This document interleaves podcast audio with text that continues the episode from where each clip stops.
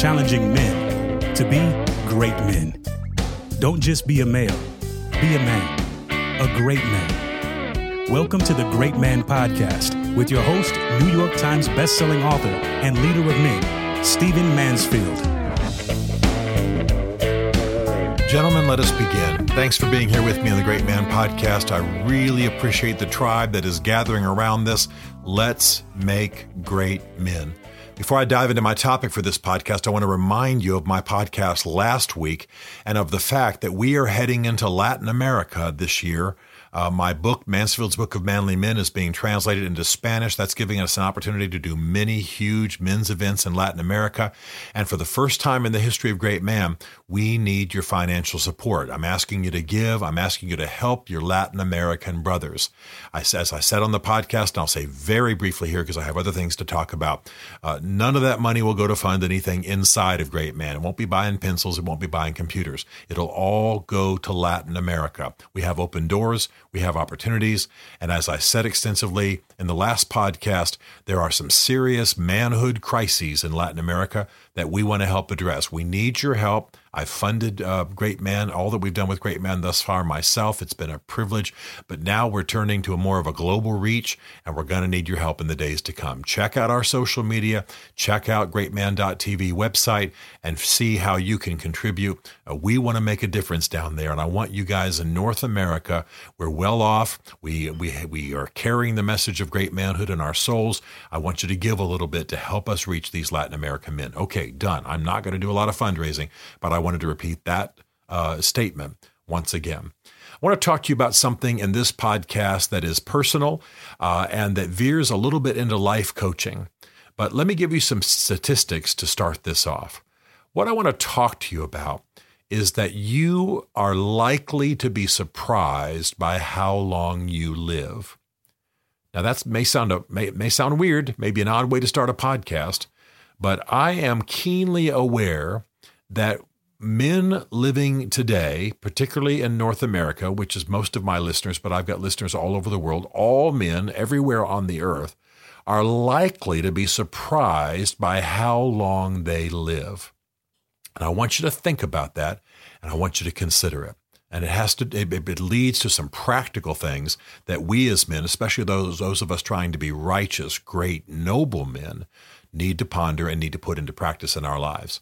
The, the, the, simple fact is that for many, many decades, for most of American history, let's say the 20th century, the assumption was that a man would pretty much be getting older and retire around the age of 65. Our Social Security system's built on that. Uh, mandated requirements, uh, retirement requirements in some companies are mandated on, on that, are based on that. Uh, it was based on, uh, you know, earlier demographics and actuarial tables and and it was a way of just simply averaging out when the average person might want to just you know slip into retirement. Well that is so obsolete that is it is almost a form of deception and it's going to cause us to get in trouble as a country as a people and certainly as men which is my focus here in this podcast. Uh, the fact is that Many of us will live far beyond 65. Of course, that was the assumption that people would retire and, and live beyond 65 originally. But we're going to live so far beyond 65 on average that uh, we need to be ready for that. I, I think that many of the men, men living today are going to find themselves, and this is statistically true, are going to find themselves in their 90s or even 100. So if you were thinking about retiring at 65, if that's how you oriented yourself, you may have decades more that, by the way, in which you're healthy, uh, in which you want to have an impact. Um, and you may find yourself, if you were if you were planning for a retirement at 65 and death by 70, you may find yourself 30 years beyond those expectations and preparations. So let me just give you some some numbers to think about. The, the average age in America is uh, 38. I'll just use the United States as an example, and I do not mean to mean to make you guys from other countries think that I'm ignoring you. I just can't do every country at once, and the U.S. is a good example. That's actually older. You know, the average age in the Philippines around 22, 23. The average age in Iran 24. Um, in other words, England, Europe, the U.S. older. Part of it's abortion. Uh, part of it is valuing small families, etc. So that's the average age. That's the mean age. Okay.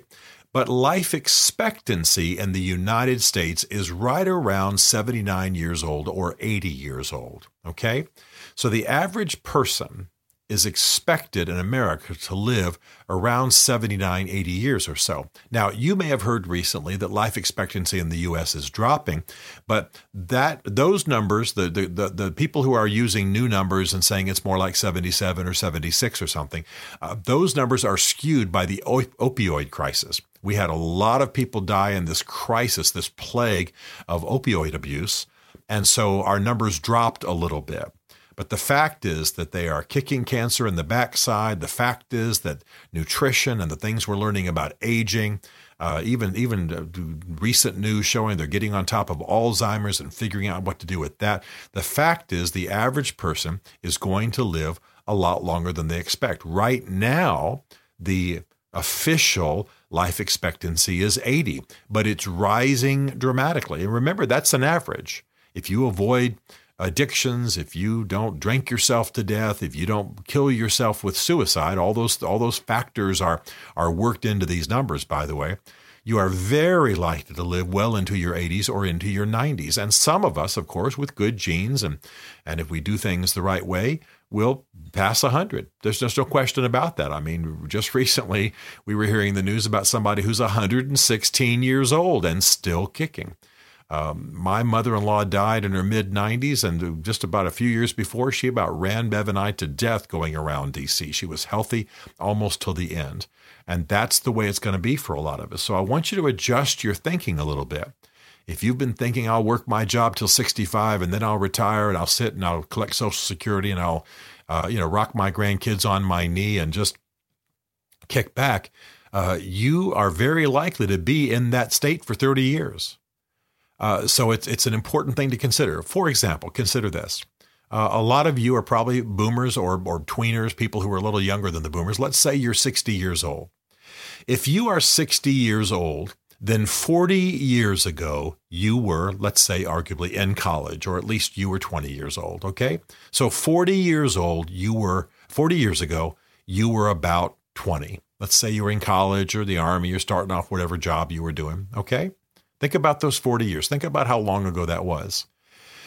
Well, it's not going to be that uncommon for many of you listening to me to live another 40 years. Again, I'm, I'm asking you to think in terms of you being 60. Most of you probably aren't that old. But if but imagine for a moment that you're 60, you're going to live possibly, likely, increasingly as long uh, as as as much longer as the number of years between the age of 20 and the age of 60 for a person who's 60 right now.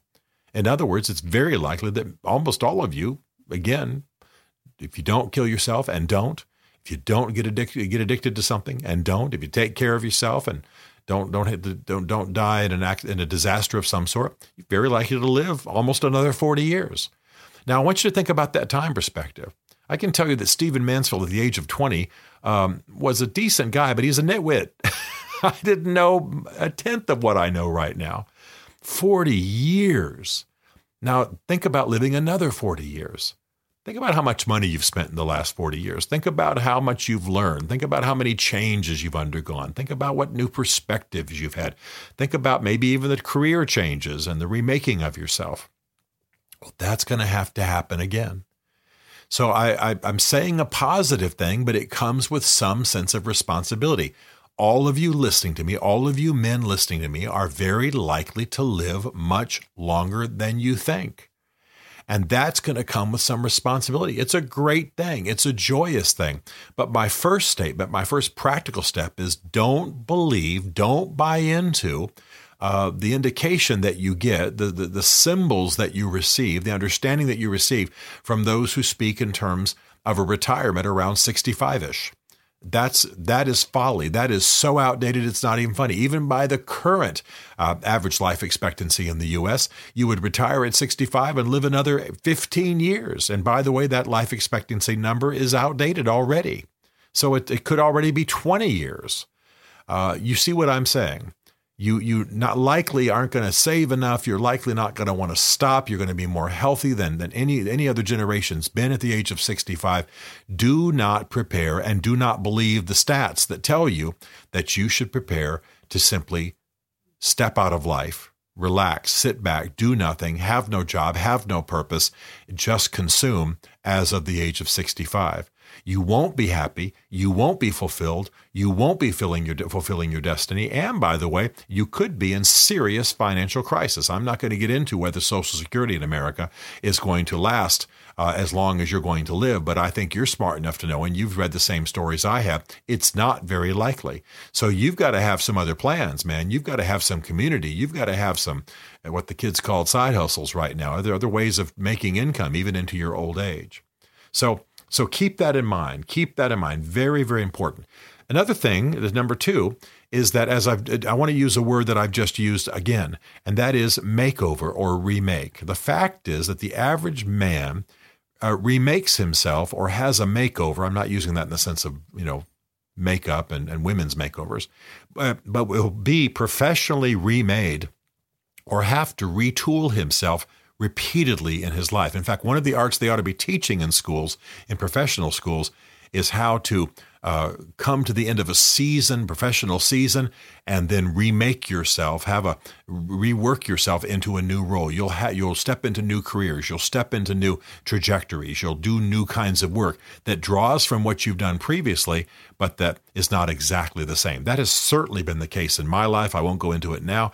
I think most of you who are a little bit older, let's say in your 50s, uh, you can look back and say, "Yeah, I've, I've had I've had two or three different seasons or or phases of my work life. I've done two or three different professions, um, and you may do more. And some of us are going to find that from 65 on, we're going to do even more. I mean, there are things, quite frankly, I don't mind telling you, I'm planning to do. I won't even get till get to till I'm in my 70s, but I'm planning to launch them at about that time as an extension of what we're doing here at Great Man.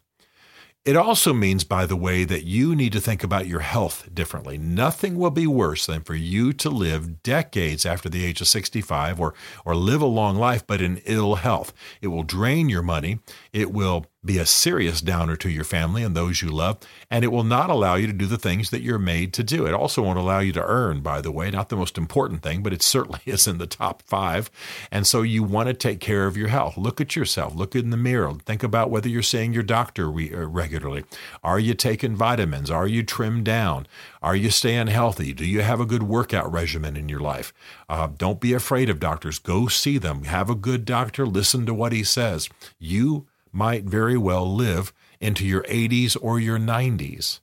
And by the way, pay attention to health information. Use apps that are news aggregators and make sure you have help, men's health. I don't mean the magazine, but, but information about health for men, uh, information coming your way because some of the stuff that they, they have told us is just wrong. It's the opposite of good health. I'm always uh, with some friends of mine that I get together with regularly. We always laugh at the guy who's 106 and says, "Yeah, I've had a cigar and a glass of whiskey every day." Turns out that wasn't the big issue in his health. The big issue in his health was that he was healthy and he didn't overeat and he walked 5 miles a day and he had a good family. You know what I mean? And he had work that he loved. In other words, the emotional factors, the non-stress factors, those are the things as well as of course some genetics that led to a long life. Well, you want to be healthy. You want to be healthy. Then also, of course, you're going to have to pay attention to your money. You're going to have to invest. You're going to have to be wise about insurance. You're going to have to be wise about setting money aside. You're going to have to be wise about having, you know, the key to wealth they say in the in the inspirational world is multiple income streams. You don't just want to have one job you do for 40 years, you get the watch, you retire, you sit down at 65. You won't likely have enough money. So you want to think about the multiple income streams you want to have. Do you want to have rental property? Do you want to have create things that get sold? How, else are you going to fund yourself besides the retirement from your your career, your whatever social security might be available? Um, and of course your your savings. I suggest that we consider that a different light. That's not the purpose of this podcast, but I love you enough to want to talk to you about that and make sure you're thinking about it. And then finally, I want you to think about your legacy as a man. I want you to think about your legacy as a man. This is really where I want to go, and I'm only going to take a couple of minutes with it. I want you to think about the fact that you might live till you're 90 or 100, and you might know your great grandchildren. I hope you do. I hope every man listening right now knows his great grandchildren. I hope you're shooting hoops with your grandchildren, and your great grandchildren are coming over to yell and scream at the football game and arguing with you about how to make the nachos or whatever. I hope you're that active, that alive, that engaged. And I'm telling you that you've got to think about your legacy as a, as a man. What are you leaving for the next generation? What kind of things are you building? What kind of traditions? I've talked about this in other podcasts and I will again, but I have traditions with my children. I have things that I've built in. We do them around the holidays. We do them through the year. We talk to each other a certain way. We have traditions built in. We have rituals that we do. Um, more than I want to list right now with the time I have remaining. But how are you doing that with your children? How's that being passed on to your grandchildren? What kind of trips can you take? Should there be an annual trip of all the men in your family? You know, your your two sons and your three grandsons and you know, and maybe who knows, one you want to extend that to the uncles and the what have you, brothers-in-law. Maybe not the brothers-in-law. No, I'm just teasing. But but you want to extend that to all the men. How how are you doing that? How are you building a manly legacy? How are you building something that's passed from generation to generation? Yes, it's books. Yes, it's videos, but it's also something more. How are you um, doing an initiation at the age of 13 for every young man in your family? Uh, how are you doing that uh, your version of the of the Jewish bar mitzvah that I admire so much, where they make 13 year old males a son of a covenant. How are you doing that? What are you passing on? If you die tomorrow, what will be passed on to the next generations? But if you don't die tomorrow and you live to 90 or 100, how will you keep those things alive? How will you fund them, by the way? I've got men who in, in my life right now who literally lay aside money every year for a men's trip from their family. As long as they're alive, they will go to, it's not real expensive. It can be a couple of cabins in a state park where they, you know, fish and carry on and cook over the fire and yell and scream and watch man movies and light up a fire and no women allowed for a week while they all just talk about manhood and impact each other and love each other and you know, talk smack and have fun. How are you going to build a manly legacy in your family line? I bet you didn't have it passed down to you. It's not likely, some of you did, but it's not likely that you had it passed on to you. But how are you going to build it, erect it, and pass it on for the generations to come? So the solution here, the, the, the, core issue is that you are likely to live much longer than you think. Start planning that way. You know, there's a, there's a, a, a little flippant maxim that I've always enjoyed. Live every day as though you were, eh, were your last, because one day you're sure to be right. Well, it's just that that day may not be for quite some time. So live that way. Live like and impact people like you're going to live forever. And when you die, you die. We're all going to die. But what will you have left in the lives of others? And will you have left in your previous 20, 30 years before you die complete misery be, misery because you didn't prepare, you didn't save, you weren't physically healthy, and it was all drudgery. And you know what? I'm going to say a, a really harsh thing here. I don't want to die with the people around me gra- grateful that I did. you know what I mean? I don't want to have been such a burden and have it be so miserable and be so poor and have to be have my kids having to support me, et cetera, that anybody's happy that I die. I want the whole everybody I know to be just grieve that I'm gone because there's a loss, because I meant something to them, because I did things in their lives that made a difference. I want the same for you.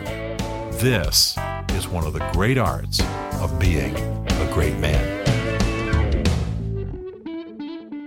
To join the Great Man community or to book Stephen to speak at your men's event, go to greatman.tv. You'll learn about Stephen Mansfield's two essential books for men Mansfield's Book of Manly Men and Building Your Band of Brothers as well as some other great resources for helping you become the great man you are made to be.